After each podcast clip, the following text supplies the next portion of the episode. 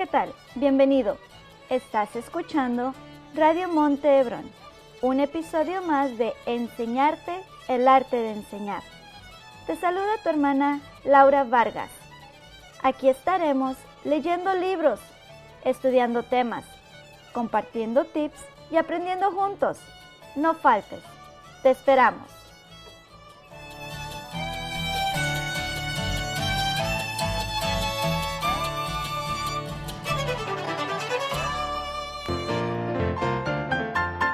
Disfrute de Radio Montebrón por internet en www.radiomh.org o en sus dispositivos móviles descargando Spreaker, Shoutcast o TuneIn. También puede descargar la aplicación oficial de Radio Montebrón para Android o puede escuchar por medio de línea telefónica en los Estados Unidos marcando al 563 999 3907 o en México marcando al 0189 9274 6691.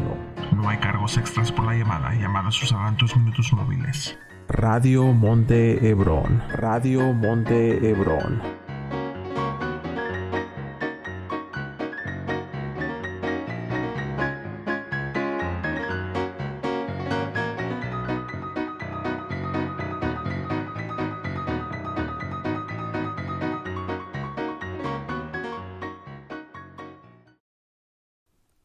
Buenas tardes hermanos, ya estamos aquí al aire, están ustedes escuchando Radio Monte Hebrón, un episodio más de Enseñarte el arte de enseñar. Increíble, ya estamos en nuestro episodio número 21, ya tenemos algunos meses al aire y gracias a ustedes por estar en sintonía, gracias a ustedes que fielmente miércoles tras miércoles este han sido nuestro querido público, ¿verdad? Gracias hermanos, yo creo que ya no tardan en conectarse. El día de hoy tenemos eh, una hermana muy especial. Ella es mi invitada el día de hoy. Se llama Esmeralda Urquilla y en un momento le vamos a dar la bienvenida. El tema de hoy es trabajando con niños especiales. No le cambien, eh, compartan el enlace. Espero ya les haya llegado la notificación que ya estamos al aire. Conéctense por favor y vamos a dar inicio a nuestro episodio de hoy. En un momento vamos a una breve pausa y regresamos.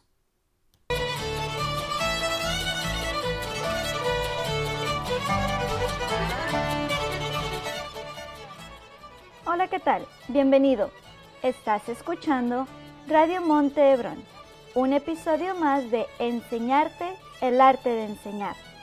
Te saluda tu hermana Laura Vargas. Aquí estaremos leyendo libros, estudiando temas, compartiendo tips y aprendiendo juntos. No faltes. Te esperamos.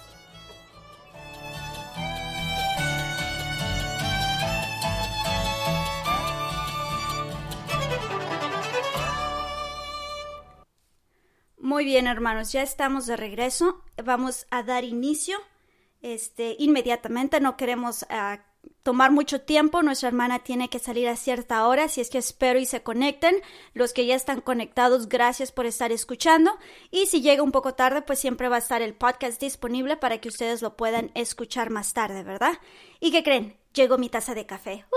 Es el momento más feliz de mi programa cuando este, me traen mi taza de café. Muy bien, vamos a darle la bienvenida a nuestra hermana. Esta ovación es para nuestra hermana Esmeralda Urquilla. Hermana, bienvenida, está usted ya al aire, bienvenida este, a nuestro programa. Este es el programa de Enseñarte el arte de enseñar. Hermana, muchas gracias por estar con nosotros. Muchas gracias por su invitación. Es un placer estar en su programa.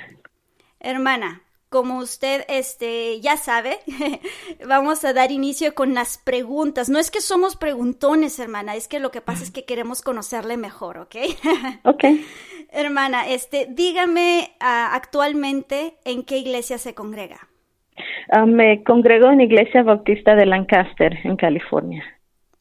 Wow, qué bendición, ¿verdad? Sí, es una iglesia muy hermosa y no voy a hacer más comentarios, pero es la mejor. este, hermana, dígame, uh, ¿en qué ministerio está trabajando usted actualmente? Actualmente sirvo en el Ministerio de Damas. Uh, este, enseño una clase a las damas solteras algunas son viudas, otras son casadas, pero a su esposo a veces no asiste, entonces mi clase está para ellos. Y la edad de ellos, de las damas, es entre 18 a 45, se supone, pero por ha habido una necesidad grande. Entonces, es de 18 años hasta la edad, creo que la dama mayor que tengo es 89 años. Wow, hermana, qué bendición, qué emoción trabajar con las damas. Este, y qué, qué valentía, hermana. No, yo no trabajo con damas, yo trabajo con niños. Yo ahí me divierto, pero con damas, este, se las paso a usted. Gracias. sí, hermana. Este, bueno, y ahora díganos, este, uh, háblenos poquito de su familia. Eh, ¿Cuándo se casó? ¿Cuántos hijos tiene? Um, mi familia, me casé, tengo 22 años um, casada y tengo este tres hijas, um, Heidi, Wendy, Cindy.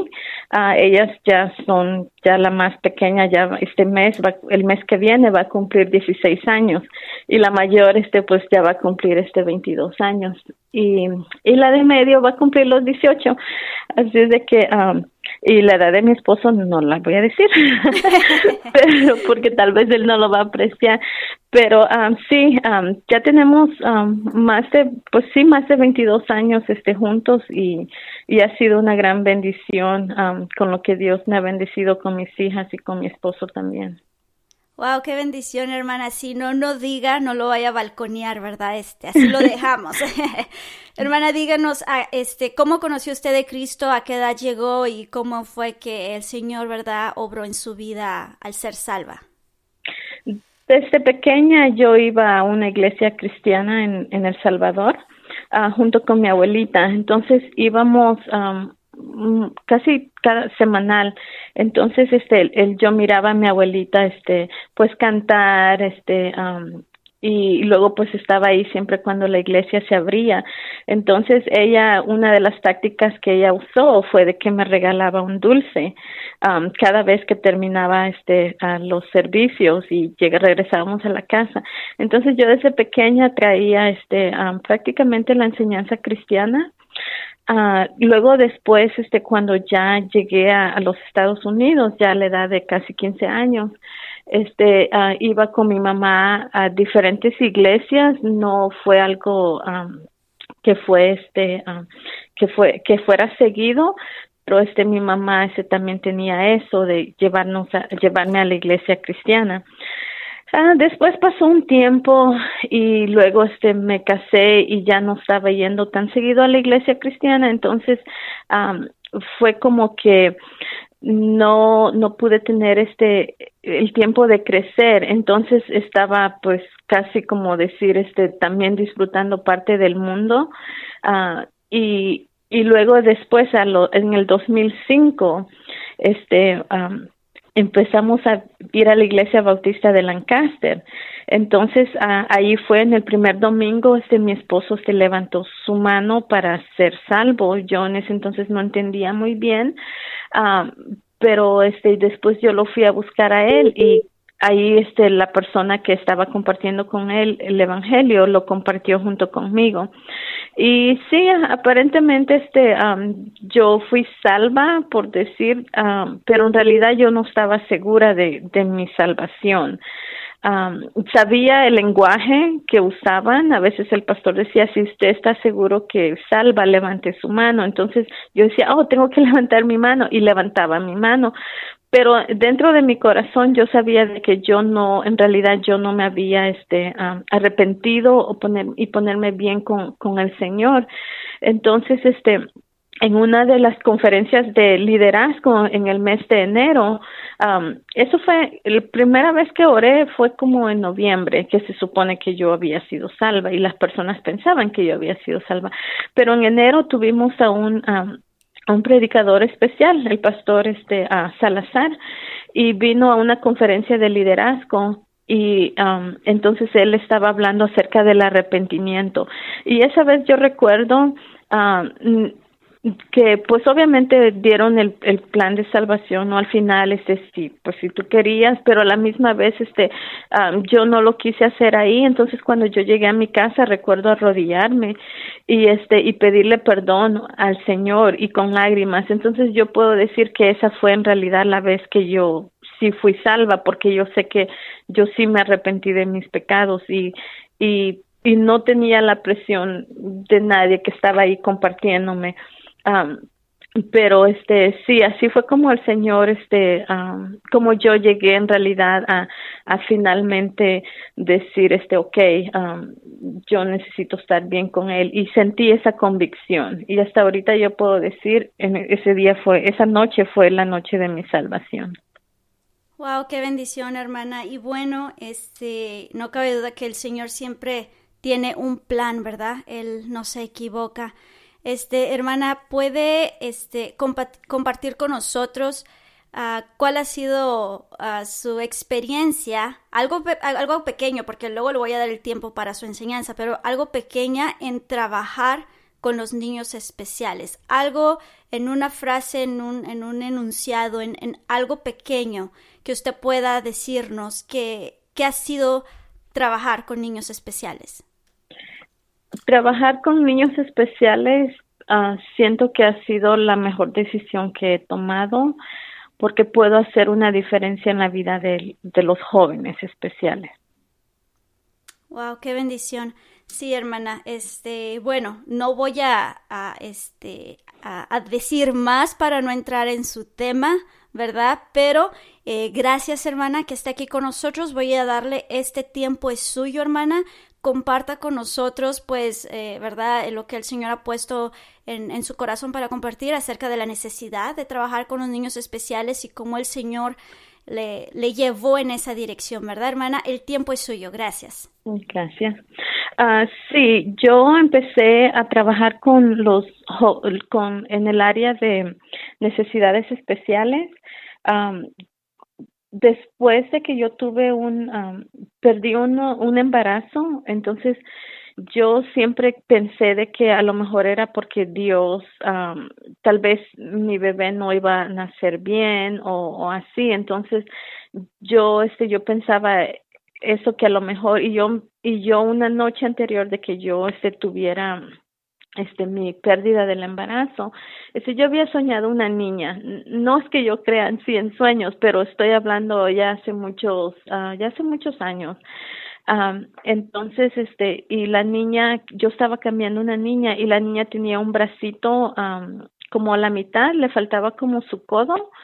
Entonces yo el siguiente día fue cuando yo perdí mi embarazo. Entonces yo sentí como que haya sido Dios el que me habló en, en ese entonces. Y eso fue mucho antes de que yo uh, fuera, fuera salva. Yo estaba muy jovencita, todavía lo estoy, pero, pero en ese entonces este, yo sentí eso y yo sentía en mi corazón. Yo sabía que desde pequeña yo quería ser una maestra Ah, pero yo sentía dentro de mi corazón que yo necesitaba un vacío y yo sentía de que yo necesitaba llenar ese vacío y tenía y todavía tengo mi amiga uh, ella este ella es e, ella es, trabajaba en una escuela entonces uh, yo este ella ella fue en parte la que me motivó viendo su ejemplo a querer ese trabajar con niños y, y entonces yo empecé a trabajar con ellos y empecé en una escuela en una elementaria que era del hasta el quinto grado y, y miraba a los niños en sillas de ruedas y, y luego hacia lo lejos empecé a trabajar con una niña como su asistente nomás de ella. Entonces este eso como que yo sentía que me llenaba mi corazón. Ese vacío que yo sentía lo, lo pude sentir llenado en ese momento con esos niños. Entonces, mi corazón, el amor, el amor y la compasión para esos niños fue creciendo. Y entonces después, pero era nomás, era como um, sustitutas uh, suplente este en ese entonces uh, como asistente. Y, y entonces empecé a ir al colegio fui a, al, Mission College aquí en Silmar y ahí este fui estudié para este para ser este que yo quería ser maestra. Entonces ahí empecé a estudiar agarré obtuve mi mi certificación de ahí. De ahí este continué para agarrar mi mi bachelor's y luego este así continué. Y sí fue aunque sí fue un poco difícil porque pues tenía mis niñas pequeñas mi esposo gracias a Dios este tenido el apoyo de mi esposo desde que desde que estamos uh, juntos. Entonces um, y pude terminar. Luego después fui para agarrar mi maestría en educación especial. Y por todo ese tiempo yo estuve trabajando este um, ya después con jóvenes ya de la de la preparatoria. Entonces y fui asistente para el distrito de Los Ángeles y luego después este me, me cambié aquí en, en la ciudad de Palmdale um, y trabajé con el distrito de la de la preparatoria de la high school. Entonces uh, todo eso lo hice como por unos um, pues como desde el 2000 al 2016 o sea um, así como uh, como 16 años en el en en el allá, no, perdón, al 2006, este, en el distrito de Los Ángeles. Y después, este, ya me mudé aquí, entonces ya tuve, este, como unos cinco años más como asistente, y ahí yo miraba la necesidad, miraba la necesidad de estos jóvenes, especialmente ya, este, los jóvenes ya adolescentes y prácticamente adultos, porque en nuestro distrito escolar, pues, uh, como es preparatoria, sirven a estudiantes desde la edad de de 13 años hasta la edad de 22 en el semestre en el cual ellos, los estudiantes, se um, cumplen los 22 años um, y es parte de, de, la ley que ellos pueden estudiar hasta los 22 años. Entonces, este, yo miraba muchas uh, necesidades ya con ellos, ya, ya los niños pequeños, yo nomás trabajé como dos años, pero de ahí con los niños más grandes, este, miraba las necesidades uh, de que alguien este hablara con ellos. En, en el distrito de de Los Ángeles este estuve trabajando con jóvenes con necesidades uh, emocionales y muchos de ellos uh, muchas veces de que como la comunidad, por ejemplo, o la sociedad no no entiende. Y y y la problema es de que miramos a ellos, a esos estudiantes como o ellos son nomás unos jóvenes rebeldes, um, pero la verdad es de que basado en las experiencias que ellos han tenido, a, muchos de ellos han pasado por abusos este emocionales, a muchos de ellos han pasado por abusos físicos, um, sexuales también, psicológicos entonces, uh, cuando tú ya miras a esos estudiantes, a esos jóvenes y tú dices, ellos, um, ellos no han tenido la, no han sido este, um, como como otras personas no que que han tenido tal vez a sus padres juntos tal vez nunca han sido uh, violados o emocionalmente tratados este muy mal. Entonces y ahí te das cuenta cuando tú miras a esos jóvenes uh, tú te pones a pensar de que ellos necesitan esa ayuda. Entonces, uh, yo empecé así y lo que hacía era de que al principio era un poco difícil porque con los jóvenes que tienen um, uh, problemas emocionales, por ejemplo, ellos son muy inteligentes y la mayoría de ellos pueden agarrar un, su, su diploma de, de la preparatoria, pero a veces este, ellos, su lenguaje hacia las personas habían veces que ellos me llamaban nombres uh, fuertes, o sea, malas palabras, uh, y yo a veces les decía, no digas esas malas palabras porque a mí me da este infección en mis oídos, entonces, pero obviamente no me daba infección, pero um, después los me puse nos conocimos así más me acercaba más a ellos si a ellos les gustaba jugar básquetbol yo me ponía a jugar básquetbol con ellos a crear una relación que era más que todo este uh, amigable pero a la misma vez o sea habían este límites también que ellos o, que ellos sabían que no podían cruzar. Entonces uh, y así fue como más que todo este fui um, haciendo eso con ellos. Después ya cuando vine a este distrito de, la high school de, que, um, de aquí de Lancaster, este, empecé a trabajar con jóvenes uh, que tienen um, necesidades que son leve a moderada. Ah, y ya por los últimos ocho años y medio ah, fue que empecé ya como maestra en esta área con los jóvenes de leve a moderada, necesidades leve a moderada. Y, y esos estudiantes tienen diferentes necesidades. Algunos este, tienen necesidades uh, emocionales, algunos tienen um, autismo, necesidades o incapacidad um, intelectual también. Uh, en un punto también se tuve un estudiante que es uh, ciego. Entonces son diferentes necesidades las que los jóvenes tienen y um, y la mayoría este pues es era de la edad de 14 a los 22 años. Ahorita actualmente yo enseño a los estudiantes que tienen más de 18 años y, y el y el programa que ellos están se llama prevocacional. Uh, usualmente ese son, tenemos 12 o 13 estudiantes por salón y luego con dos asistentes también.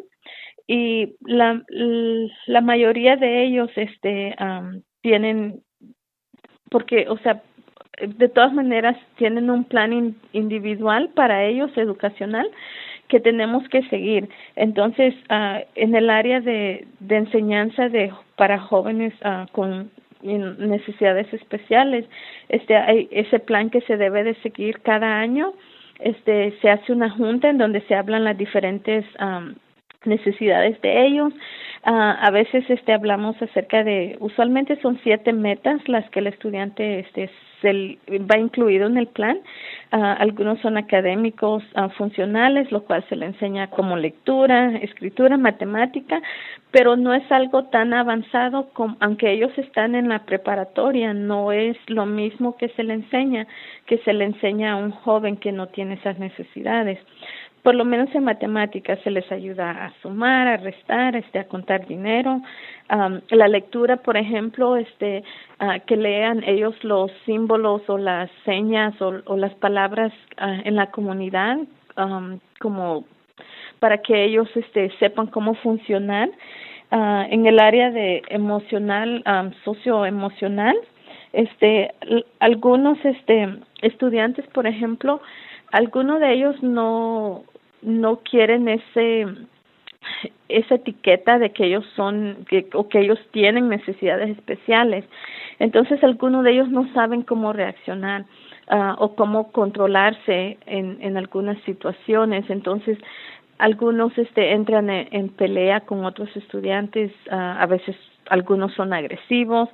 Uh, recuerdo una instancia, este tenía un estudiante que él tenía esquizofrenia y yo al principio este me daba un poquito de temor porque más que todo cuando cuando tú recibes un estudiante nuevo y viene de educación especial lees a veces este su su récord su información y todo eso los estudiantes vienen con eso. Entonces a veces ese es un problema porque tú miras, tú lees lo que alguien más experimentó con el estudiante y, y ahí obviamente explica el comportamiento del estudiante y algunos de ellos pueden este tirar las mesas, a veces este golpear a otros.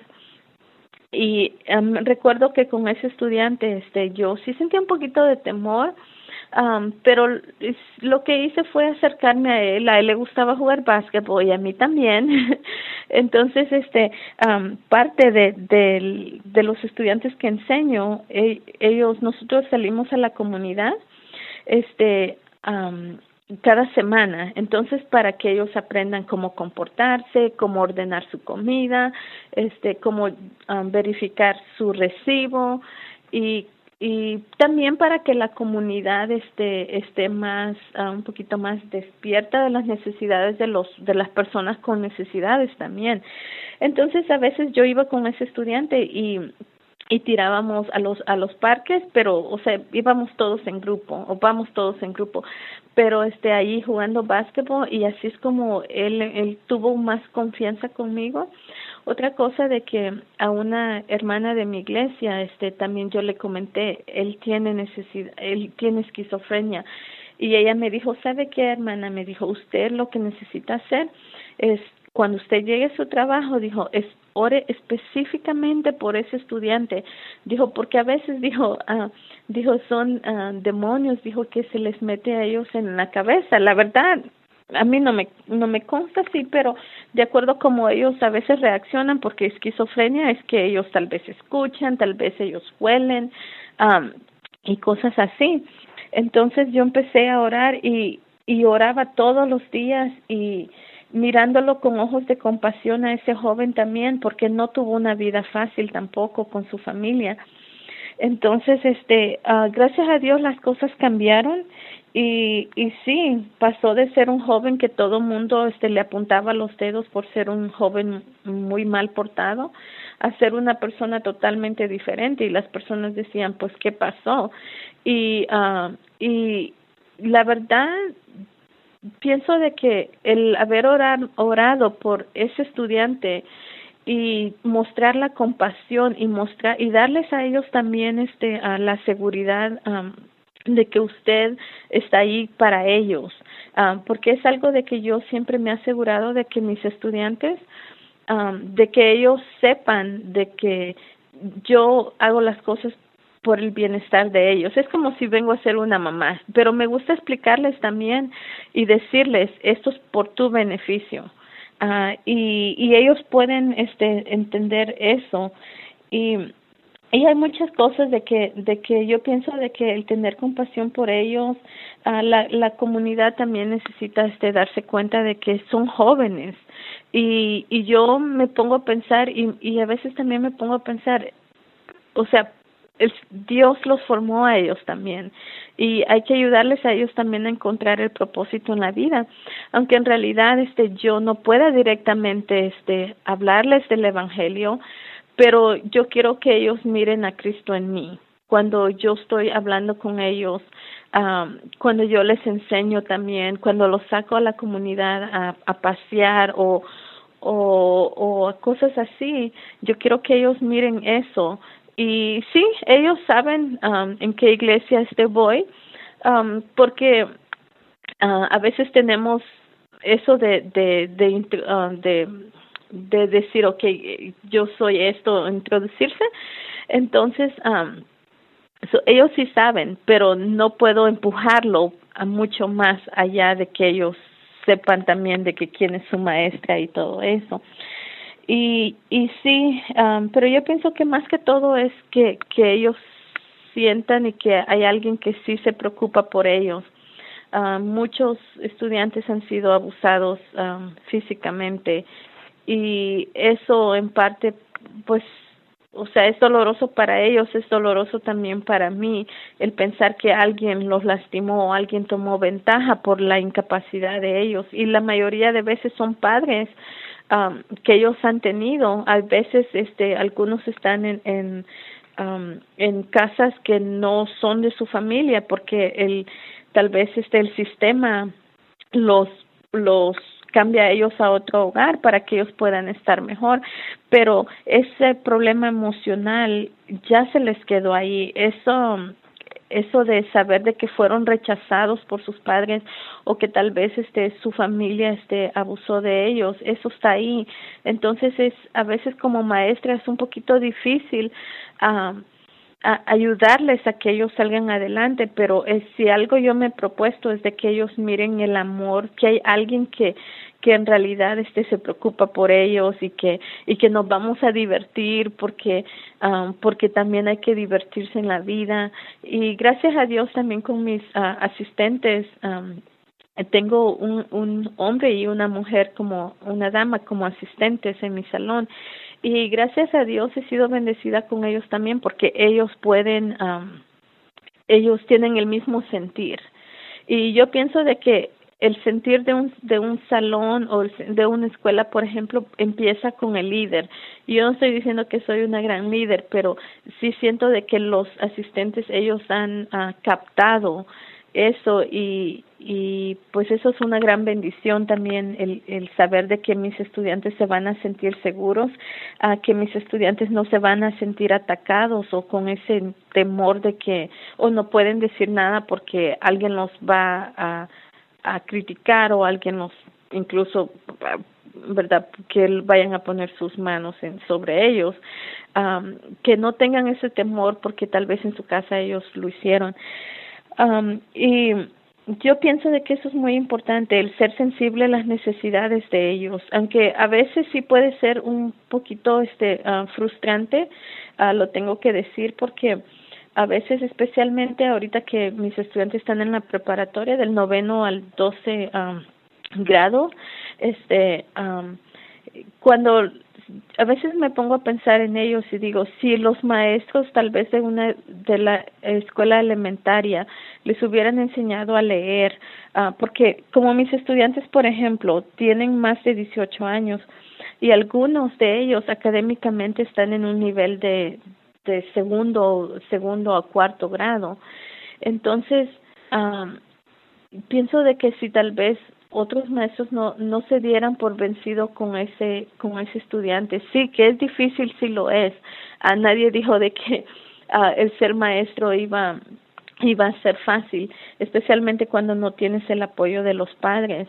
O a veces vas a tener padres de que vienen y, y te gritan y piensan de que tú no sabes um, nada, entonces a veces um, eso es difícil, pero si hay algún maestro que está ahí escuchándome, quiero animarles a que traten lo mejor. Yo sé que ustedes tratan lo mejor, pero trate de mirar a ese estudiante um, y especialmente si usted es una persona cristiana, trate de mirarlo con los ojos del Señor. ¿Cómo miraría los eh, em, cómo miraría el Señor a ese estudiante? Porque es una alma, si nos ponemos a pensar, es una alma por la cual el Señor también este dio su vida. Entonces, um, pienso de que si nosotros miráramos a las personas con los ojos del Señor, tener esa compasión por ellos, yo pienso de que las cosas serían muy diferentes. En el trato que nosotros le damos a las personas, ya sea con necesidades especiales o no, pero um, entonces este después eh, los estos estudiantes, mis estudiantes este y la mayoría de jóvenes con necesidades especiales um, ellos también tienen este um, metas como de la comunicación para expresarse mejor, diferente. Uh, movilidad también es una área en donde se le enseña como mecanografía, por ejemplo. Um, vocacional, uh, yo he sido bendecida también porque mis estudiantes, gracias a Dios, este, yo tengo un programa que, que este, en donde mis estudiantes pueden salir a la comunidad y trabajar. Ah, se llama del, del campo, o sea, como de la escuela a la comunidad. Entonces, uh, estos estudiantes, este, el distrito incluso les paga el saldo mínimo. Entonces, mis asistentes y yo salimos a la comunidad, trabajamos en diferentes, uh, en diferentes lugares, como en unas tiendas, algunos trabajan en una en dos oficinas de abogados uh, donde ellos hacen limpieza y en las tiendas este ellos se aseguran de que la mercancía esté puesta como debe y que sea accesible al, al cliente. Entonces son cosas que nosotros este les enseñamos a ellos también y pero como ellos tienen um, necesidades leves a moderada, entonces este tienen ellos que tener alguien que les esté asistiendo, o sea, más que todo supervisando que ellos lo hagan bien. Y es esa área me fascina mucho porque yo desde mucho más antes el mirar cómo la la sociedad a veces hacía de menos o a, a los jóvenes que tenían necesidades especiales um, mis estudiantes son movibles, ninguno de ellos está en silla de ruedas, pero aún así a veces este son tratados como como o tú no o sea como tú no sabes y entonces como si ellos no supieran. Y a veces este vienen personas a hacer preguntas y y, y o sea para mí es un poquito falta de respeto no preguntarle directamente al estudiante porque la gente en la comunidad asume de que o porque tal vez se les nota de que tienen alguna incapacidad o a veces está en la forma de hablar, entonces piensan de, o sea, los hacen de un lado como si no existirían y quieren que alguien más conteste por ellos. Y yo pienso de que a los estudiantes uh, se les a ellos especialmente bueno a todos pero a ellos se les necesita tratar con respeto y con dignidad Entonces yo yo sentía y miraba mucho eso, especialmente en, en el en el distrito de de Los Ángeles y al principio aquí también, ah, pero miraba de que de que muchas personas piensan de que porque son jóvenes con necesidades especiales ellos no van a poder este sostener un trabajo o que siempre van a estar dependiendo del gobierno. Y y los uh, los etiquetan así. Entonces yo dije, no, yo no quiero que los estudiantes vayan a ser así. Entonces, como que ya el Señor estaba preparando eso y hace como cuatro años ya este empecé con ese programa y y ahora para mí es mucha satisfacción el mirar que mis estudiantes con necesidades especiales pueden trabajar y me da mucha satisfacción el mirar de que la comunidad y que los supervisores de las tiendas donde trabajamos este nos den este esa oportunidad y que ellos también puedan mirar de que um, no porque tú tienes una incapacidad o, o una limitación este no vas a ser una persona que puede funcionar en la sociedad entonces, esa es la área que yo siento mucha mucha satisfacción. Y pero sí, si hay algo que yo otra vez lo repito, es es muy importante que a esos niños se les trate como como humanos, como alguien que fuera como cualquier otra persona. Hay estudiantes que tienen um, autismo o hay estudiantes que en la rama del autismo ellos tienen problemas sociales o tienen problemas con el con el habla, por ejemplo, para comunicarse. Entonces, um, no piense usted de que porque el estudiante este no no habla, no entiende lo que usted está diciendo. Uh, ellos son muy inteligentes y lo menos que usted quiere es hacer comentarios de que son negativos tal vez.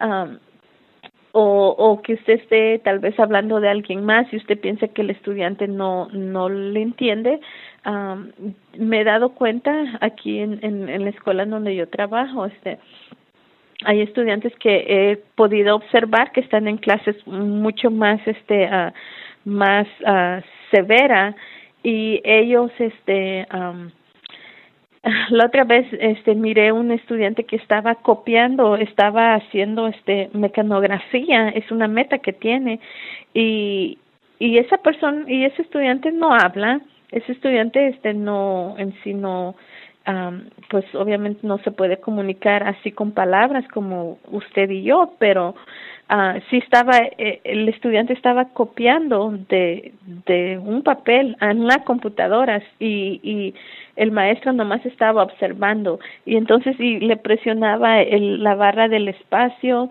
entonces yo dije, wow, y es algo que yo no me había puesto a pensar que ellos pudieran porque pues nunca lo había experimentado. Y y así como yo este tal vez este no pensé en eso, tal vez otras personas en la comunidad o pueden pensar eso. Uh, y entonces yo sé, imagino que para los padres este ha de ser un poco bastante difícil también.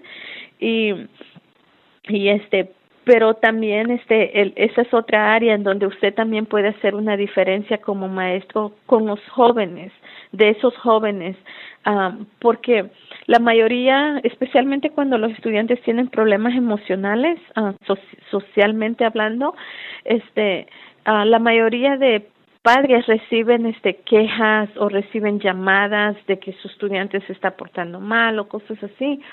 Entonces a veces vienen esos padres y ya no le ya no le contestan el teléfono. Miren que usted le está llamando de la escuela y ya no le contestan. Entonces, um, usted también este necesita ganarse a esos padres, ganarse la la confianza de ellos. Y sí, anualmente usted se tiene que reunir con esos padres y el estudiante y un grupo del um, del equipo que incluye los administradores, um, pero este también hágalo con ellos, déjele saber que qué buen trabajo están haciendo sus estudiantes y y o a veces ellos están como un poquito uh, apagados tal vez por um, por la, la, situación que ellos viven con sus hijos y usted puede hacerles saber de que de que o, o decirles a ellos también animarlos diciéndoles sabes qué va a estar bien, no te preocupes, um, tu, tu niño o, tu hija va a estar bien, vamos a trabajar juntos y así. No digo que todo es color de rosa con los padres especialmente porque no lo es, uh, pero usted debe de tratarlo mejor para, para ganar a esos padres también. Y y han habido muchas veces que, que sí me he ganado la confianza de ellos y incluso algunos de ellos este han venido a mí y me han dicho este, sus sus sus problemas y así y entonces es cuando dependiendo qué confianza tenga con el padre se puedo dirigirlos hacia hacia las cosas uh, del Señor darles un consejo um, bíblicamente uh, pero primero usted tiene que ganarse la confianza de ellos porque en realidad este por ley si usted no o sea no usted no puede estar como compartiendo verdad la Biblia o cosas así con con los padres o con o con el personal de la escuela también. Pero uh, usted puede ganárselos uh, a ellos y poder que el Señor la use a usted. Y y, y eso es muy importante, el también que sus compañeros de la de, de su escuela, de donde usted trabaja, que miran que hay algo diferente en usted, pero no es por usted misma, sino que ellos miran al Señor eh, a través de lo que usted hace, de lo que usted dice, de la forma que usted se comporta, del tratado que usted le da a sus estudiantes. Um, y eso para mí ha sido una gran bendición y estoy muy muy contenta con eso eh, espero continuar enseñando a mis estudiantes hay cierto que hay varias personas que me preguntan si pienso ser una administradora por ejemplo como en la escuela o, trabajar en, en el distrito y yo no salgo no es algo que yo esté buscando, yo simplemente quiero uh, continuar haciendo una, marcando la diferencia en la vida de los estudiantes y de los que estén alrededor de, de, de esos estudiantes. Y, y no, no, no lo pienso hacer. Uh, siento que el Señor me llamó a ser una maestra de educación especial y él sabe por qué permite las cosas. Um, yo desde pequeña, como dije anteriormente, quería ser maestra, no sabía en qué área. Um, en, ese entonces pienso que yo pensaba en educación general, pero el Señor permitió que yo pasara por algo este triste, um, perder un, un, un embarazo si es si es triste, um, te quedas con ese vacío, pero siento de que el Señor um, ha llenado ese vacío con mis estudiantes. Uh, y, y prácticamente el, el nomás imaginarme de que si yo hubiera tenido este un um, un niño una niña especial a mí me hubiera gustado de que también este a mis estudiantes mi hija o mi hijo tuviera este una una persona, una maestra que en realidad se preocupe y que le demuestre amor. Uh, sí, lo académico es muy importante porque es, ellos tienen que um, tienen que aprender cómo um, vivir su vida independientemente, pero um, pero también este el área de, de tu corazón, que ellos también miren eso y el área más que todo de la compasión y no tener compasión nomás de decir, oh, pobrecito, este, ah, no puede hacer esto, no, tener compasión, pero a la misma vez tener una determinación de decir, ese estudiante va a aprender y ese estudiante va a hacer lo mejor. Entonces, ah, y eso es algo que yo les digo a mis estudiantes, cuando tú hagas algo, haz lo mejor de ti. Ah, y también cuando ellos salen a la comunidad o incluso en su trabajo o incluso cuando ellos vienen a la escuela, les digo, recuerda quién tú estás representando. Um, tú representas a ti mismo dependiendo de su vestuario, ¿verdad? Me gusta que ellos tengan este un como un clase de uniforme para cuando ellos van a trabajar, um, que no esté todo arrugado, que ellos se miren limpios, y les digo, tú representas a ti mismo, representas a tus padres o con las personas que tú vives. Tú me representas a mí. y este y luego les digo, tú representas tu escuela. así de que haz lo mejor de ti. Y pues nosotros como como cristianos, nosotros debemos de recordar a quién nosotros representamos también.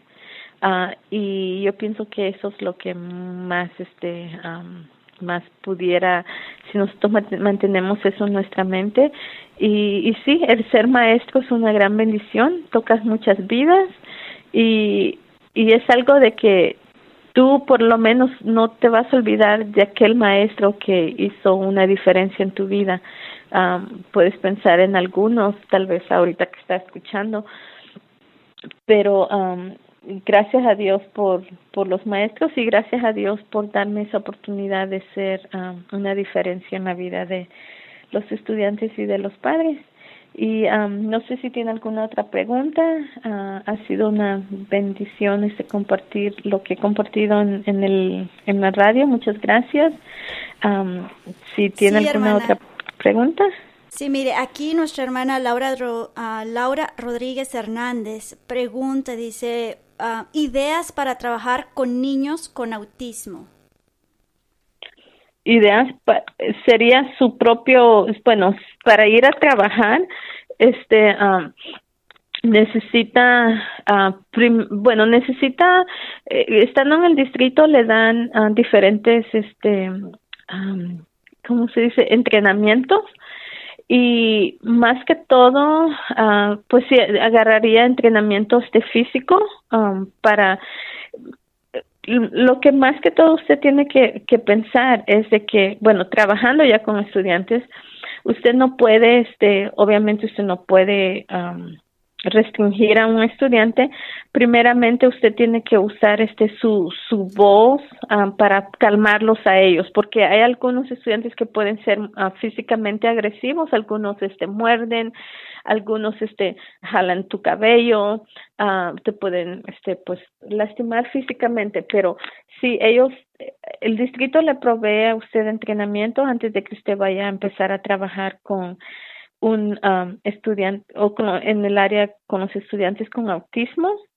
Uh, también en las escuelas tienen uh, psicólogos que pueden trabajar este con usted dándoles ideas también de cómo um, cómo llevar cierta situación y y este y luego pues pues otros los maestros la experiencia los ah, los asistentes porque también tienen asistentes ahí y esas son uh, cosas que usted puede hacer cuando para trabajar ya con ellos.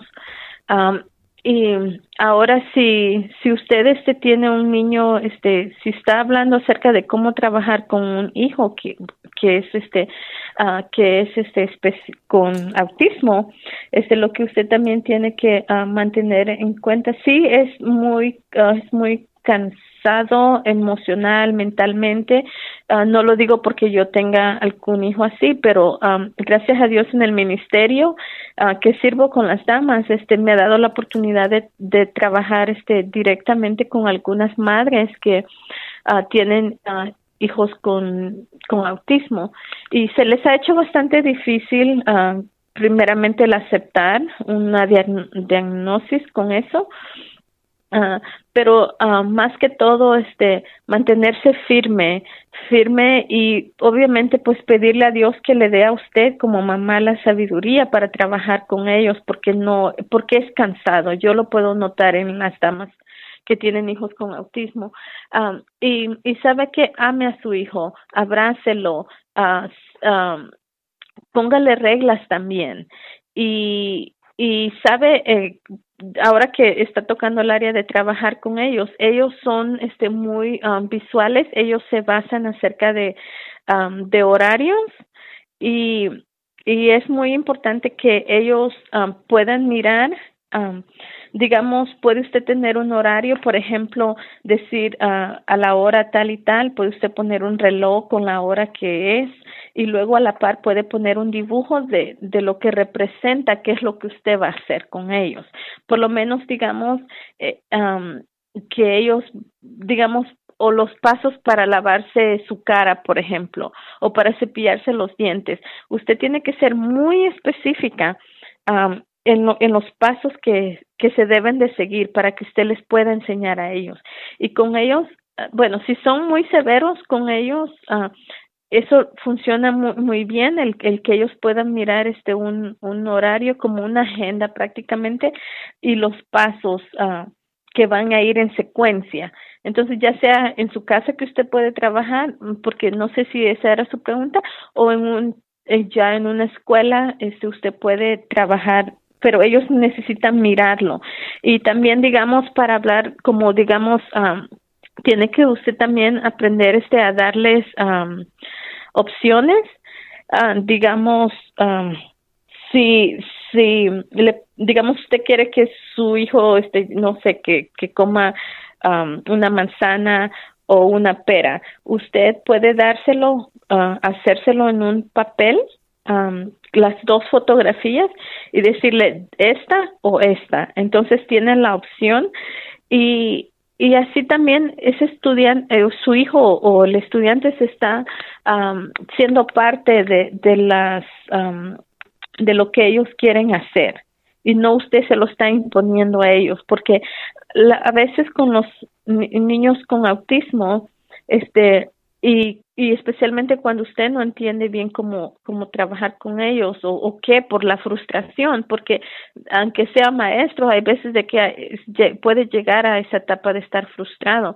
Uh, entonces, a veces este, ya ellos ahí pueden mirar que usted le dio la opción y, y también usted este, le está permitiendo al estudiante que se esté comunicando, porque la mayoría de ellos no pueden comunicar verbalmente entonces, como ellos no se pueden comunicar verbalmente, entonces este ellos este no, no recuerdo cómo se llama la cómo se dice la palabra, pero ellos empiezan a actuar físicamente, agresivamente. Entonces, usted no quiere que el estudiante o su hijo llegue a esa etapa. Entonces, por eso eh, usted tiene que establecer esa relación con la persona. Y yo pienso que, o sea, e, es, lo mismo como en, el área este familiar. Usted necesita, o familiar o en la sociedad, necesita establecer una comunicación. Entonces, permitirle que él o ella se comunique así. pero sí, el dar las opciones a ellos y marcarle paso a paso lo que tienen que hacer es muy importante y ellos trabajan mucho con rutina. Entonces es muy importante de que de que usted este establezca una rutina para ellos y, y porque yo me y tratar de mantener esa rutina uh, porque si la mayoría de estudiantes que son severos en, en el área de autismo este sí me he dado cuenta le arruina su rutina y le arruinó prácticamente el día a ellos y, y ellos con su comportamiento este a, a la demás al personal que trabaja tal vez con ellos. Entonces trate de mantener una rutina y use muchos visuales um, y, um, y, se llaman uh, historias sociales también en donde ellos pueden escuchar um, y también otra cosa es uh, porque ellos pueden mirar a través de fotografía lo que continúa y así se llaman historias sociales y ellos también pueden escuchar. Y hablando de escuchar, cuando usted esté trabajando con jóvenes con autismo, uh, asegúrese que el nivel del ruido no esté alto ¿Por qué? Porque ellos son muy sensibles con su, con su oído. Entonces, por eso la mayoría de veces, uh, la mayoría de estudiantes andan audífonos en sus oídos para evitar un poco la, la distracción, la distracción del ruido, porque el ruido sí me he dado cuenta que los puede causar a ellos a que se a que se desesperen y que empiecen tal vez a morder o tal vez a querer golpear. Entonces, y esa es su forma de ellos comunicarse, no es que ellos sean niños uh, malos o mal portados, es simplemente que ellos no saben cómo comunicarse, cómo ellos expresar sus necesidades a usted. Y, y sí, puede ser frustrante a usted, pero es muy importante mantener en cuenta por qué y observar muy bien también por qué lo hace, cuándo lo hace, pero más que todo, o sea, por qué. Tiene que haber una razón, tiene que mirar qué es lo que sucede antes del comportamiento de ellos. Y como les dije anteriormente, uh, ellos pueden, ellos escuchan y ellos entienden lo que usted, la mayoría de ellos, o sea, ellos entienden um, tratarlos como un humano más, porque ellos son humanos. Entonces, um, yo creo que los raros aquí somos nosotros, ¿verdad, hermana? Somos nosotros los que no tenemos la educación especial para saber cómo tratarnos este, con dignidad. Hermana, tengo otra pregunta. Eh, dice la hermana Nancy Estrada. Pregunta, ¿el niño que tiene hiperactividad se considera especial? En cierto nivel sí. Hay jóvenes que están, um, que están, este, eh, pues ellos tienen necesidades especiales porque a veces ellos no saben uh, cómo mantenerse uh, quietos. Uh, en una clase de educación regular, por ejemplo, eh, se supone que pues tiene que poner atención y escribir y hacer cosas así, ah, pero una persona que tiene hiperactividad a veces no se puede estar quieto en su asiento, o sea, ya sea que empiece con un lápiz, un lapicero, lo que sea, a, hacer ruido o tal vez esté a moverse incómodamente, ah, y entonces ellos a veces ellos no pueden concentrarse pero para poder etiquetar a alguien con necesidades especiales, nomás porque tienen un son hiperactivos, ese tienen que tener tienen que el equipo como pues de la escuela no tienen que ser referidos primero para sí especialmente si le está afectando académicamente. entonces es cuando entonces digamos el maestro, por ejemplo, puede referirlo este, a que le hagan un uh, asesoría, um, exámenes. Evaluación? sí, gracias, hermana. Este, una evaluación y, y este, y que ellos puedan, este, uh, determinar si el estudiante califica para, como un joven de necesidades especiales. Uh, pero se, se toman en consideración muchas cosas. Entonces, y pero más que todo, es este para ver cómo la escuela puede ayudarle al estudiante. Entonces, le dan lo que se llaman acomodaciones. Ah, estoy tratando de, de, traducirlo, pienso que así es, pero se les da acomodaciones para que se le acomode al estudiante uh, qué puede hacer.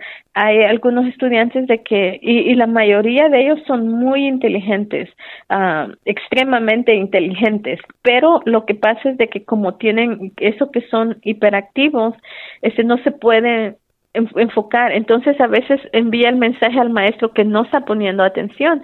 Y me he dado cuenta de que a veces cuando usted le pregunta a los estudiantes, ¿qué dije? Ellos se lo responden, ellos se lo responden bien.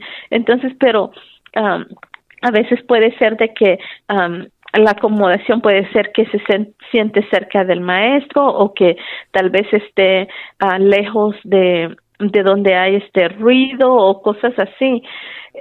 y son más que todo para ayudarles a ellos. Um, pero sí, pero no todos este son no, todo de todo se puede decir que son de educación especial.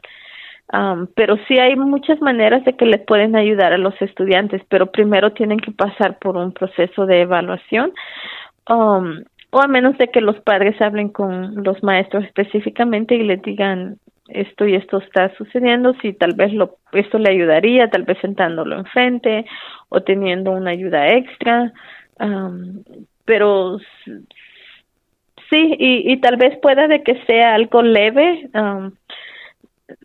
leve, este, si tiene necesidades especiales, pueda que sea algo leve, leve, no, no, este, no severo. Ya, sí, hermana. Aquí tenemos otra pregunta. Hermana Nancy Estrada pregunta también dice, ¿por qué ah, algunos pastores consideran malos a los psicólogos? Si es necesario ir al psicólogo, ¿se debe ir? Y luego dice entre paréntesis si nuestros hijos necesitan atención psicológica o no. Y bueno, antes de que conteste, ¿verdad? Eh, siempre recomendamos de que usted considere primero el consejo de su pastor y pues este hay necesidades y lo quiero aclarar antes de, de, dar una respuesta verdad hay necesidades este hay algún a veces los niños y aún como adultos sufrimos un desbalance en nuestro sistema porque no somos solamente espíritus, somos cuerpo y hay necesidades donde los niños necesitan un tipo de este, atención eh, médica, ¿verdad? Dicho eso, ahora sí, hermano, usted puede contestarnos. este, ah, la verdad, cuando yo agarré mi, uh, mi associate, mi, una de las um, major que yo agarré, este, fue psicología. Uh, una de las cosas fue porque yo en que yo, o sea, yo sentía de que eso me pudiera ayudar a mí para poder este, aconsejar tal vez a otros, este, tal vez este, en el, en la rama pues de educación más que todo, porque en ese entonces, este, no estaba segura si quería algo así de, pues ser psicóloga o, o, o maestra, aunque yo sabía que yo quería ser maestra desde pequeña, pero en ese entonces estaba un poquito confusa, um, pero la verdad, este, no puedo contestar porque los pastores, este, están totalmente en desacuerdo. Más que todo, uh, yo pienso de que tal vez ellos están en desacuerdo, digamos como para los los los miembros, por ejemplo, buscar a veces este un psicólogo para que les ayude ciertas cosas, este, yo pienso que es mejor este, como dijo, buscar este la la, el consejo de, de su pastor, qué es lo que dice la Biblia para que le pueda ayudar. Y más que todo es porque a veces cuando usted busca un este un psicólogo este está ellos le van a dar este un consejo que es tal vez del mundo a comparación de lo que qué es lo que en realidad dice Dios. Pero dejando eso a un lado cuando tiene que ver con nuestros estudiantes y estudiantes en la comunidad este pública este sí es un psicólogo en las escuelas es este es una una ayuda un apoyo extra que se tiene ah, porque y los psicólogos no le pueden hablar a usted acerca de lo que dice la palabra de Dios ah, pero a veces o sea, tenemos que considerar, no todos los que van a una escuela pública van a una iglesia cristiana o una iglesia o están basados en la Biblia. Entonces, lo que viene, lo que viene pasando es de que quién les va, quién les va este ayudar a ellos. O sea, alguien, ah, alguien está ahí disponible para ayudarles tenido este experiencias con, con jóvenes aquí en, en la escuela, por ejemplo. Hay uno, uno de ellos, este, está en clases eh, severas y él no sabe, este, él ha pasado por por esta situación, se murió su papá hace dos años, ah, obviamente este, él era él era este pues perdió un familiar y él era muy cercano a su papá. Entonces cómo él sale adelante cómo se puede movilizar más para enfrente y este fue el mes que, que, que su papá se cumplió aniversario de, de haber este fallecido. Entonces a veces esos estudiantes no no no quieren expresarse con nadie y entonces ya se les envía a hablar con el psicólogo. Pues ya el psicólogo pues ya este más que todo está ahí para escucharlos y para darles estrategias de qué pueden ellos hacer en ese en, en esa situación. Y entonces este yo pienso de que okay como honestamente yo como como cristiana por ejemplo yo digo okay qué bueno que está una persona que está ahí disponible para escucharlo, para aconsejarlo. No lo va a aconsejar para que vaya a hacer cosas malas o cosas, ¿verdad?, del mundo que le va a afectar a él. entonces yo digo, sí, y más si esos estudiantes no son cristianos, o sea, ellos necesitan ver una esperanza, necesitan, aunque nosotros sabemos como cristianos que la esperanza es Cristo, pero la, la persona este que, que no que no sabe del Señor o que no están siendo guiados en los caminos de Dios no sabe eso. Entonces es nomás de esperar de que algún día alguien este pueda alcanzar a esas personas con necesidades emocionales uh, para el Señor y sabemos que esa es la esperanza, pero mientras ellos no sepan o mientras ellos no están ahí, uh, yo en, sí este doy gracias a Dios por los psicólogos que trabajan en las escuelas para para ayudarles y hacerles ver que alguien está ahí disponible para ellos. Como dijo usted también, este los los psicólogos, por ejemplo, bueno, hablando de pues de los estudiantes, este aquí pues los psicólogos no pueden dar este medicamento porque sí algunos tienen el desbalance de de las hormonas o cosas así en, su cuerpo y y sí, quien les daría sería un psiquiatra, pero en las escuelas no se, no, no hay, no hay. Entonces, pero um,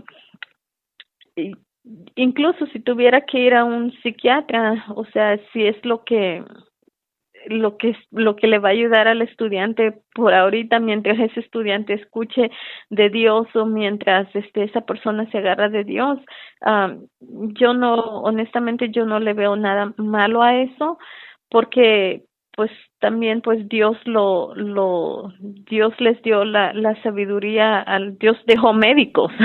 Y este para ayudarnos entonces sí hermana es como que si tuviéramos un dolor muy fuerte eh, Correcto. y ese dolor no me lo va a quitar este nada más no ir al doctor o quedarme como estoy, ¿verdad? Creo que hay necesidades que son apremiantes, que si el niño tú lo ves que desde chiquito algo está mal y ya te lo diagnosticaron con, con alguna necesidad especial y aún así tú sabes que ese niño está, eh, hasta puede correr peligro él solo, él, él, puede atentar en contra de su vida, claro que es necesario llevarlo a que le hagan una evaluación psicológica y después de eso ir con un doctor porque pues este un pastor no te puede dar una receta médica, un pastor no te puede dar una evaluación porque no es un doctor.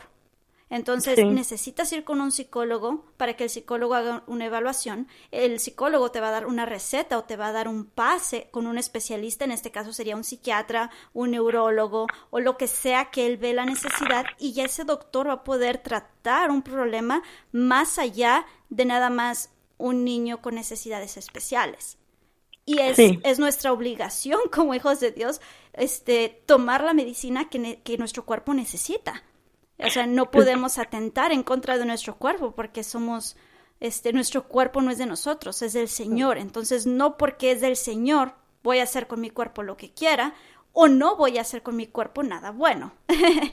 sí, Correcto. sí, hermana. Este, entonces, bueno, pues yo creo que ah, con eso espero que nuestra hermana Nancy este, esté, esté de acuerdo o, o, le haya quedado ya un poco más claro. Sí he conocido niños que definitivamente yo he hablado con los papás y le digo, hermana o hermano, ¿verdad?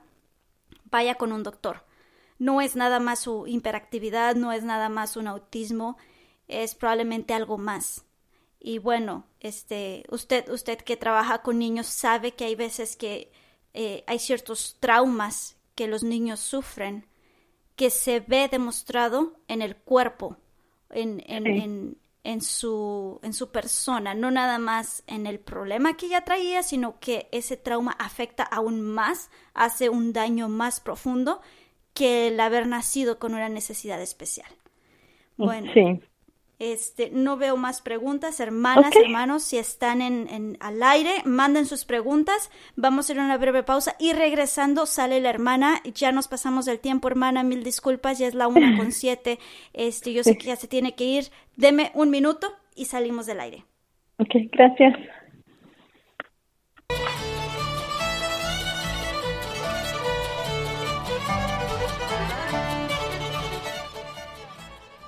Hola, ¿qué tal? Bienvenido.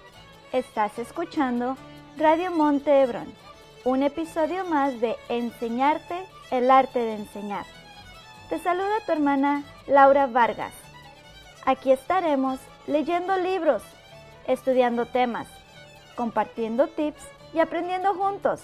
No faltes. Te esperamos.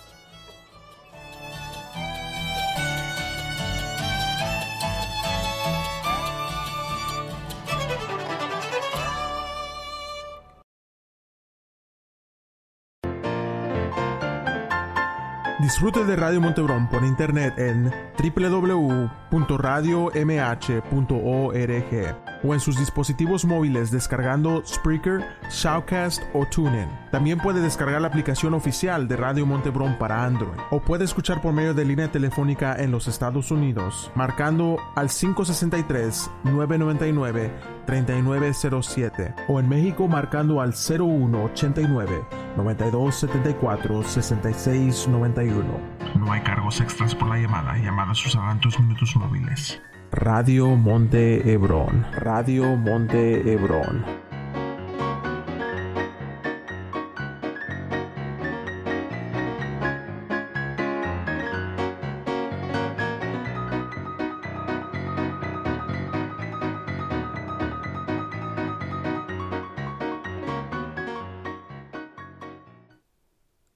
Y bien, hermanos, ya estamos de regreso. Aquí yo miro muchos mensajes. Nuestra hermana Laura, Rodríguez dice buenas tardes a todos. Hermana Nancy Estrada ya escuchando. Nuestra hermana Claudia Elizabeth Gutiérrez, eh, buenas tardes ya escuchando. Gracias hermana. Nuestra hermana Antonia Sagredo de Vargas dice hola. Este, y bueno, aquí dice nuestra hermana Antonia, dice, hermana, he visto que en las iglesias hay mucha necesidad para las familias con niños que tienen autismo u otra condición. Y también nuestra hermana Nancy Estrada dice, muchas gracias por la respuesta, hermana Esmeralda y hermana Laura. Sí, hermanas, este, yo creo que este va a ser programa parte 1 y luego vamos a hacer programa parte 2. este, si nuestra hermana Urquilla vuelve a estar con nosotros y ir tocando temas específicos como este autismo, uh, síndrome Down, eh, hiperactividad. Entonces, eh, en cada programa poder ir trabajando con más información, ¿verdad? Que sí es muy necesaria y podernos entrenar nosotros para poder saber cómo nosotros debemos de tratar a esos niños, ¿verdad? Con dignidad, con respeto, pero de acuerdo a la necesidad que ellos tienen. Así es que, bueno, hermana Urquilla, muchas gracias, mil, mil gracias por haber estado con nosotros. Esta ovación es para usted. Gracias, uh, fue un placer este, estar en su programa y uh, pues espero estar con ustedes próximamente y si pueden enviar las preguntas las pueden enviar con tiempo la verdad no sé pero um, si no este primero Dios estamos pronto y sí me gustaría este tocar ese tema también de cuando ya los estudian los los muchachos estén crecen y luego este las el tipo de ayuda que hay también este en la comunidad y todo eso para los padres y luego este también este pues en nuestras iglesias también como dijo este a la hermana no recuerdo el nombre de ella que acaba de mencionar usted que en las iglesias también se necesitan y es algo que estamos trabajando. Gracias a Dios este en la comunidad ya ha habido más este desarrollo en esa área de, de entender uh, qué pasa con esos jóvenes y cosas así.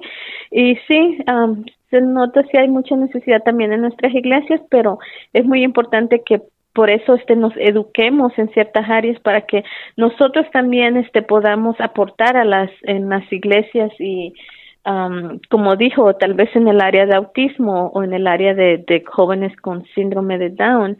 Entonces Uh, si usted también puede buscar información en el, en el internet, hay mucha información este, uh, de cómo trabajar con esos niños, con los jóvenes, incluso con adultos que tienen esas esos uh, incapacidades o discapacidad, no sé cuál de las dos es la palabra, pero um, sí, primero Dios este pueda estar con ustedes. me da gusto que haya sido de bendición para ustedes y, y fue un placer estar acá.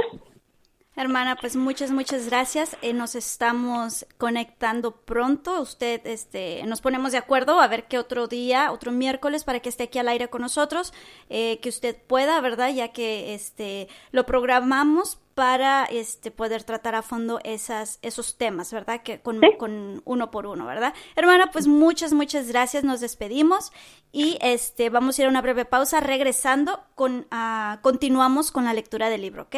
okay. Hermana, gracias. Que Dios les bendiga. Bye. Bye bye.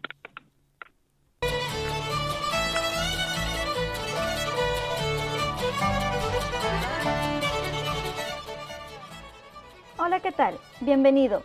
Estás escuchando Radio Monte Hebrón, un episodio más de Enseñarte el arte de enseñar. Te saluda tu hermana Laura Vargas. Aquí estaremos leyendo libros, estudiando temas, compartiendo tips y aprendiendo juntos. No faltes. Te esperamos.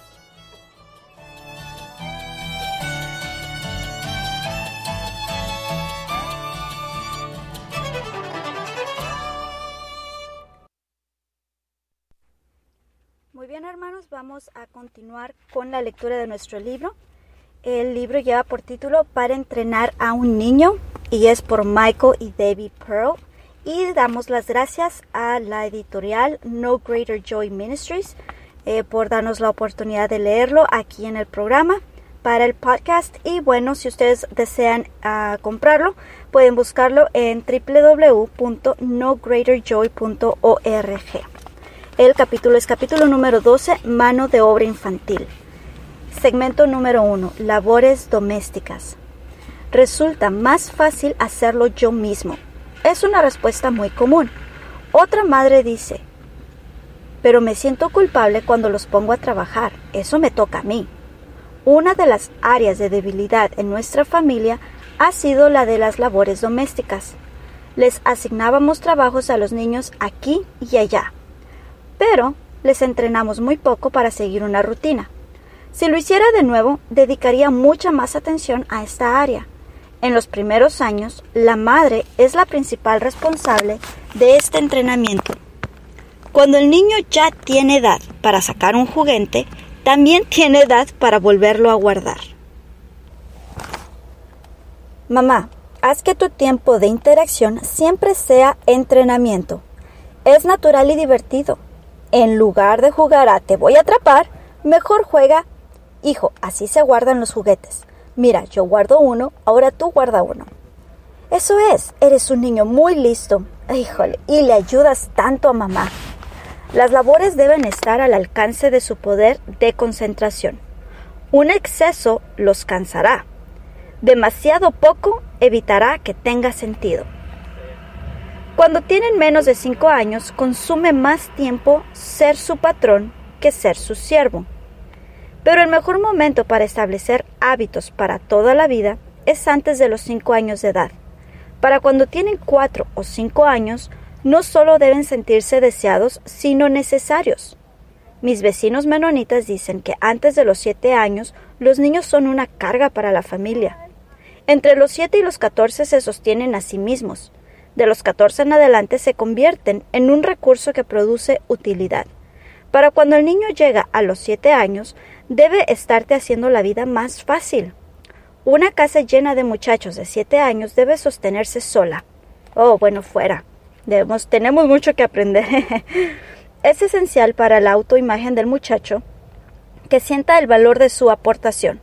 Aunque pudiera ser lento en su trabajo, será más feliz cuando su participación es importante.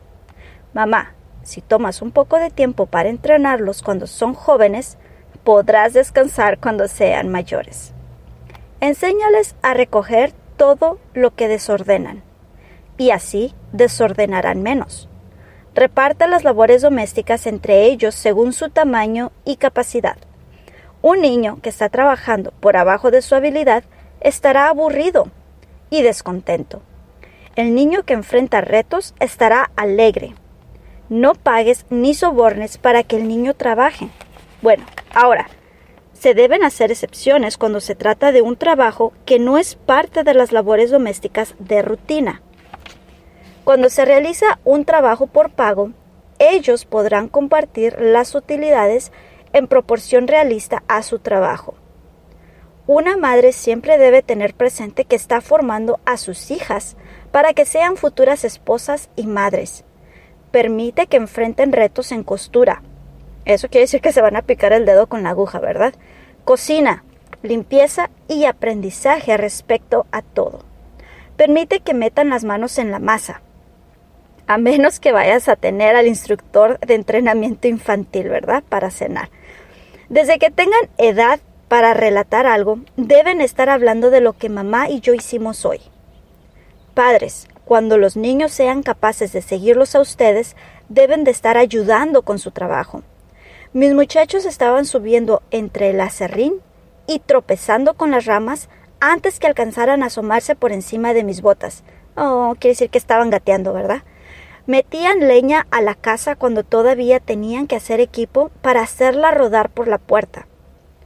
Hey, si abandonas a tus hijos para que los críen las mujeres, no te extrañes si a los 16 años se portan más como hijas. ¡Auch! Hermanos varones que están escuchando, creo que eso fue para ustedes, ¿eh? Recientemente, al pasar frente a la casa de un vecino, observábamos una escena interesante. El padre estaba parado pacientemente junto a sus dos hijos, de uno y dos años de edad, dirigiéndolos mientras doblaban una lona. Las piernitas gordas y tambaleantes del más pequeño estaban separadas por un pañal suelto que obviamente necesitaba ser cambiado, pero ya se estaba preparando para ser el brazo derecho de papi. Cuando las familias formaban parte de una unidad familiar más grande, o incluso cuando los niños estaban en la escuela pública, la ausencia de la figura paterna era menos importante. Pero cuando un padre que trabaja deja a sus muchachos con una bandada de niñas para ser instruido en casa por su mamá, frecuentemente les falta masculinidad. En la educación moderna se rebaja la distinción entre el papel que juega cada sexo. No permitas que una asamblea de brujos sodomitas y socialistas que se esconden tras su título de psicólogos profesionales reprograme tus sentimientos naturales respecto a la distinción entre el sexo masculino y el femenino. Un niño necesita el ejemplo de un hombre si se espera que llegue a ser hombre. No, hermanos, pues es que qué más claro lo queremos, ¿verdad? Hermano, no le cambie. Sí, hermano varón que usted está escuchando, no le cambie porque esto es para usted. Uno como mamá no puede hacer el trabajo que solamente a usted le corresponde hacer, ¿eh? Definitivamente este, es importante la figura paterna en, en nuestros niños, ¿verdad? Bueno, continuemos. Bien, este es el segmento número 2. Esposas, ¿quisieras decir algo? Y esto es por Debbie Pearl. Uno de los aspectos más importantes del entrenamiento de un niño es permitir que el niño asuma responsabilidades reales. El niño necesita ver que su aportación al funcionamiento de la casa es vital. Si se entrena en este sentido, se evitan los conflictos y discusiones respecto a las tareas domésticas cuando los niños sean más grandes. Invierte unos cinco minutos con cada niño todos los días, repasando diversas tareas paso a paso. Cuando nuestra hija menor tenía siete años, necesitaba una tarea que requería diligencia. Así que le encargué a ella la responsabilidad de cuidar del baño principal. No solo lo limpiaba, sino que era responsable de asegurarse que estuviera todas las provisiones necesarias. Cuando llegó el momento para que nuestra hija mayor se fuera a un instituto bíblico, llamó a sus hermanas de nueve y once años y les delegó sus responsabilidades. Mientras yo observaba cómo las entrenaba en las diversas tareas, incluyendo lavado de ropa, cocina y limpieza de la cocina, me convencí de que yo había hecho algo correctamente. Era un cambio de mando, un momento muy solemne y emocionante para las niñas menores. Para la hija mayor que se despedía era un día de gran orgullo por el hecho de poder encomendar sus responsabilidades a sus hermanas menores. Durante el año siguiente observé cómo las dos hermanas menores asumían todas las tareas domésticas de ella con gran dignidad. Aun cuando yo sigo siendo la mamá, ellas son las segundas del son las segundas a bordo. Frecuentemente he regresado a casa después de una extenuante sesión de consejería para encontrar la comida preparada, la casa limpia, la ropa lavada y dos muchachas sonrientes que hacen una graciosa caravana cuando yo entro. ¡Ay, qué hermoso! Ay, sí, así quisiera unas cinco, ¿no? En muchas ocasiones, después de pasar una larga mañana animando a una madre exhausta, fatigada y sobrecargada, escuchábamos una alegre, un alegre llamado encontrábamos la mesa llena de pequeños que ya estaban comiendo y platos preparados para las mamás. Una experiencia como esa es más persuasiva para una madre que toda la enseñanza que yo le pudiera dar. Por cada minuto que inviertes en el entrenamiento de tu hijo, recibes una recompensa de cien tantos. Nuestros hijos aprendieron varios oficios antes de que cumplieran 14 años. Podían atender la granja, trabajar en construcción, talar árboles, buscar hierbas medicinales y cortar nogales. Les encantaba trabajar. La disciplina que se aprende en el trabajo se traduce en disciplina en los estudios. El que no ha aprendido a soportar la rutina del trabajo no ha terminado su educación. ¡Wow! Lo voy a leer una vez más. El que no ha aprendido a soportar la rutina del trabajo no ha terminado su educación.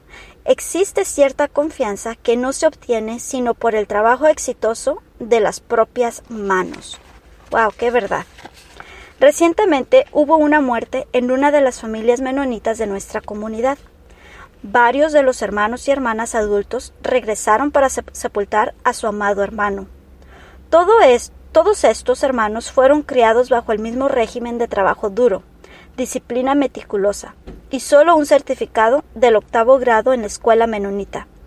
En el cajón de madera de pino bajo el manzano, junto a la antigua iglesia, yacía un agricultor que probablemente nunca haya ganado más de dos a tres mil dólares al año.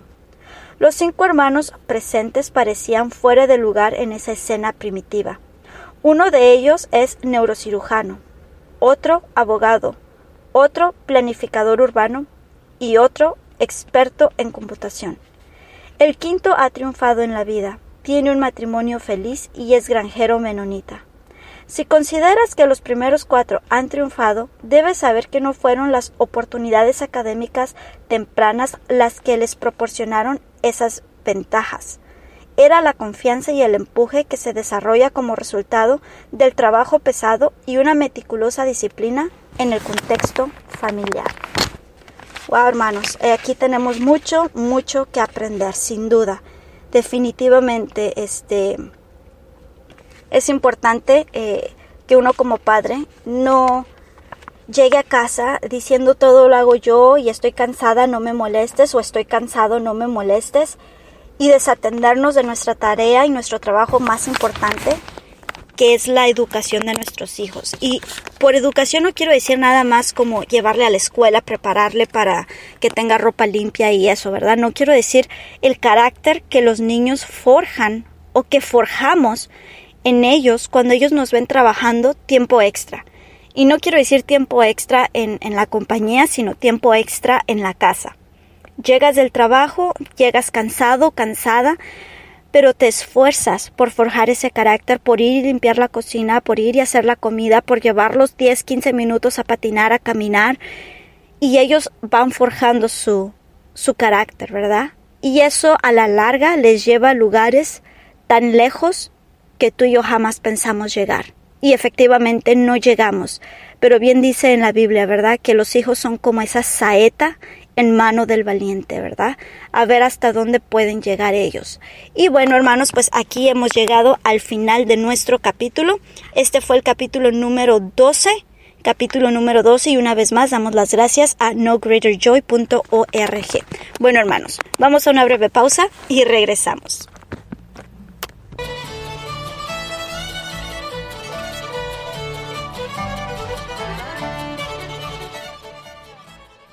Hola, ¿qué tal? Bienvenido. Estás escuchando Radio Monte Hebrón, un episodio más de Enseñarte el arte de enseñar. Te saluda tu hermana Laura Vargas.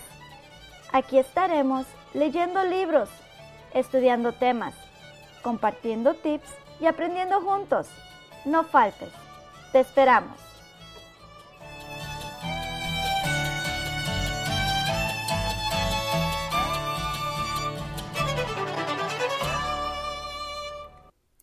Y bueno, hermanos, hemos llegado al final de este episodio, episodio número 21. Ya llegamos a este poquito más de cuatro meses, cinco meses, ¿verdad? Sí, cinco meses de estar al aire. Y pues gracias a cada uno de ustedes porque siempre han estado ahí atentos, ¿verdad? A la programación. Gracias por estar en sintonía. Saludos a todos. Hermana Antonia Sagrado de Vargas dice, gracias hermana, un tema muy interesante. Así es, así es que no se pierdan. Vamos a seguir trayendo hermanos, este, hermanas, pastores que nos enseñen, que nos puedan dar esa, esa enseñanza, ¿verdad? Ese tema, eh, para trabajar con niños y no nada más niños este, de una edad, sino de todo, todos los tipos de edades, aún con los jóvenes.